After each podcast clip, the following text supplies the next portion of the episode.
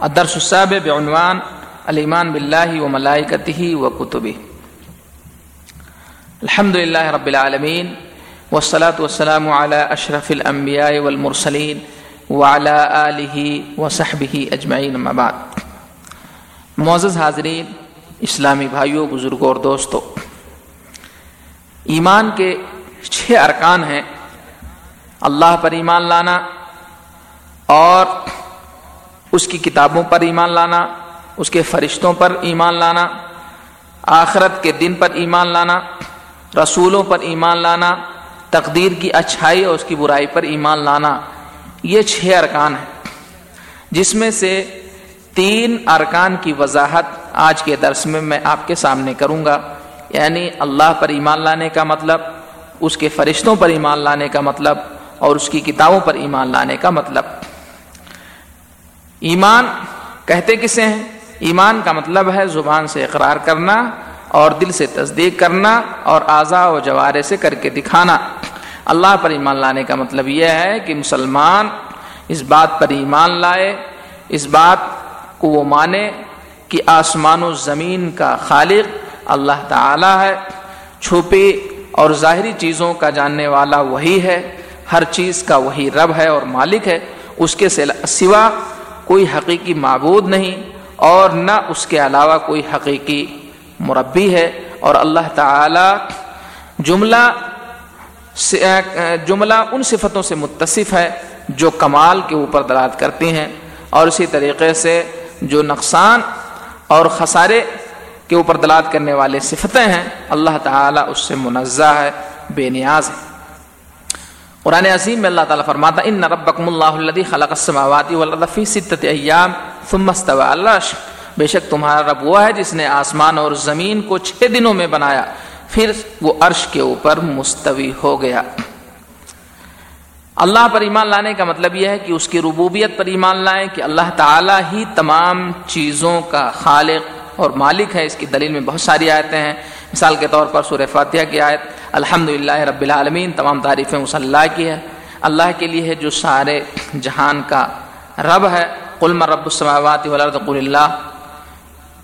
آپ پوچھیں کہ آسمان و زمین کا رب کون ہے؟ تو یہی کہیں گے کہ اللہ ہے۔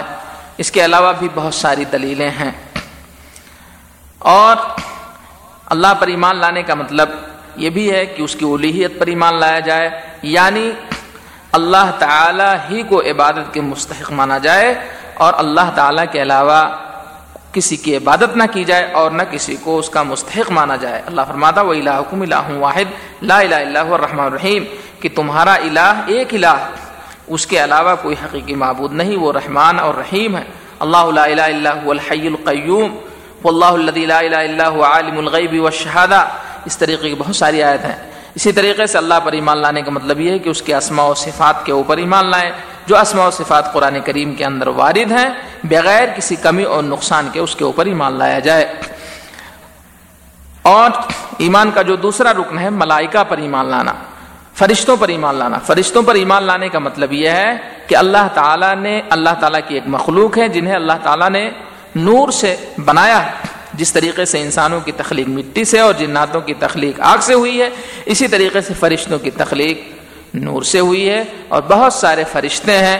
کچھ فرشتے ایسے ہیں جنہیں جنت اور جہنم کی حفاظت کی ذمہ داری دی گئی ہے۔ کچھ فرشتے ایسے ہیں جو ہمیشہ صبح و شام اللہ تعالیٰ کے بات کرتے ہیں۔ کچھ فرشتے ایسے ہیں جو مقرب ہیں، جیسے جبریل ہیں میکائل ہیں، وغیرہ وغیرہ۔ اور اللہ تعالیٰ نے ان پر ایمان لانے کا حکم دیا ہے۔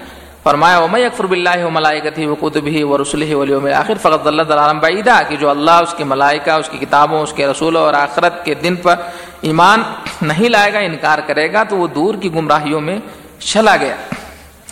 اور رسولوں کے بارے میں، اللہ فرشتوں کے بارے میں اللہ کے رسول صلی اللہ علیہ وسلم نے بھی بیان کی، فرمایا ہے۔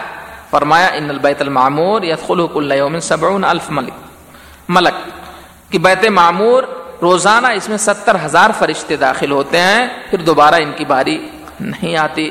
اور بہت سارے صحابہ کرام نے فرشتوں کو دیکھا بھی ہے۔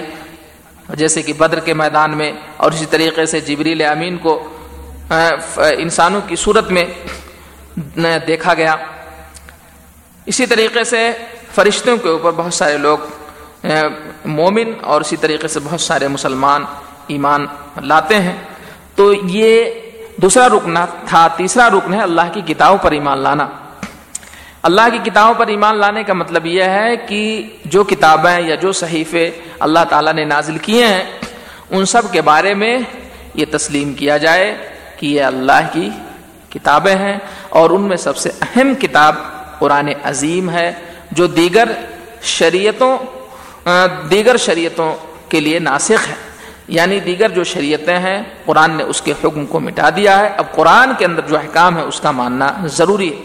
اللہ تعالیٰ نے کتابوں پر ایمان لانے کا حکم فرمایا ہے۔ فرمایا، یا الذین آمنوا آمنوا باللہ ورسولہ والکتاب الذی نزل علی رسولہ والکتاب الذی انزل من قبل۔ کہ اے ایمان والو، تم اللہ پر ایمان لاؤ، اس کے رسول پر ایمان لاؤ اور اس کتاب پر ایمان لاؤ۔ جو اپنے رسول کے اوپر نازل کیا اور اسی طریقے سے ان کتابوں کے اوپر ایمان لاؤ جو پہلے نازل کی گئیں۔ اور اللہ تعالیٰ نے ان کتابوں کے بارے میں خبر بھی دیا ہے۔ جیسے فرمایا، اللہ لا الہ الا هو الحی القیوم، نزل علیک الکتاب الحق مصدقا لما بین یدی وانزل التوراۃ والانجیل۔ اس آیت کریمہ کے اندر تورات اور انجیل کا تذکرہ اللہ تعالیٰ نے کیا ہے۔ اسی طریقے سے ایک اور آیت کریمہ ہے۔ اللہ فرماتا و انہ لتنزیل رب العالمین نزل به الروح الامین علی قلبک لتکون من المنذرین کہ یہ تیرے رب کی طرف سے نازل کردہ کتاب ہے۔ اسی طریقے سے زبور کا تذکرہ ہے واتینا داؤد زبورا۔ اور صحیفوں کا تذکرہ ہے۔ نبی کریم صلی اللہ علیہ وسلم نے بھی کتاب کا، کتاب کے بارے میں خبر دی ہے، جیسا کہ فرمایا ترک فیکم امرین لن تضلوا ما تمسکتم بہما، کتاب اللہ و سنتی۔ تو یہ اللہ پر ایمان لانے اور اس کے فرشتوں پر ایمان لانے اور اس کی کتابوں پر ایمان لانے کے متعلق چند باتیں کتاب و سنت سے آپ کے سامنے رکھی گئیں۔ دعا کریں کہ اللہ تعالی ہمیں، اللہ تعالیٰ کے اوپر ایمان اور اس کے فرشتوں اور اس کی کتابوں پر ایمان لانے کی جس طریقے کا یہ حق رکھتے ہیں، اس کی توفیق سے نوازیں۔ آمین۔ السلام علیکم و رحمۃ اللہ وبرکاتہ۔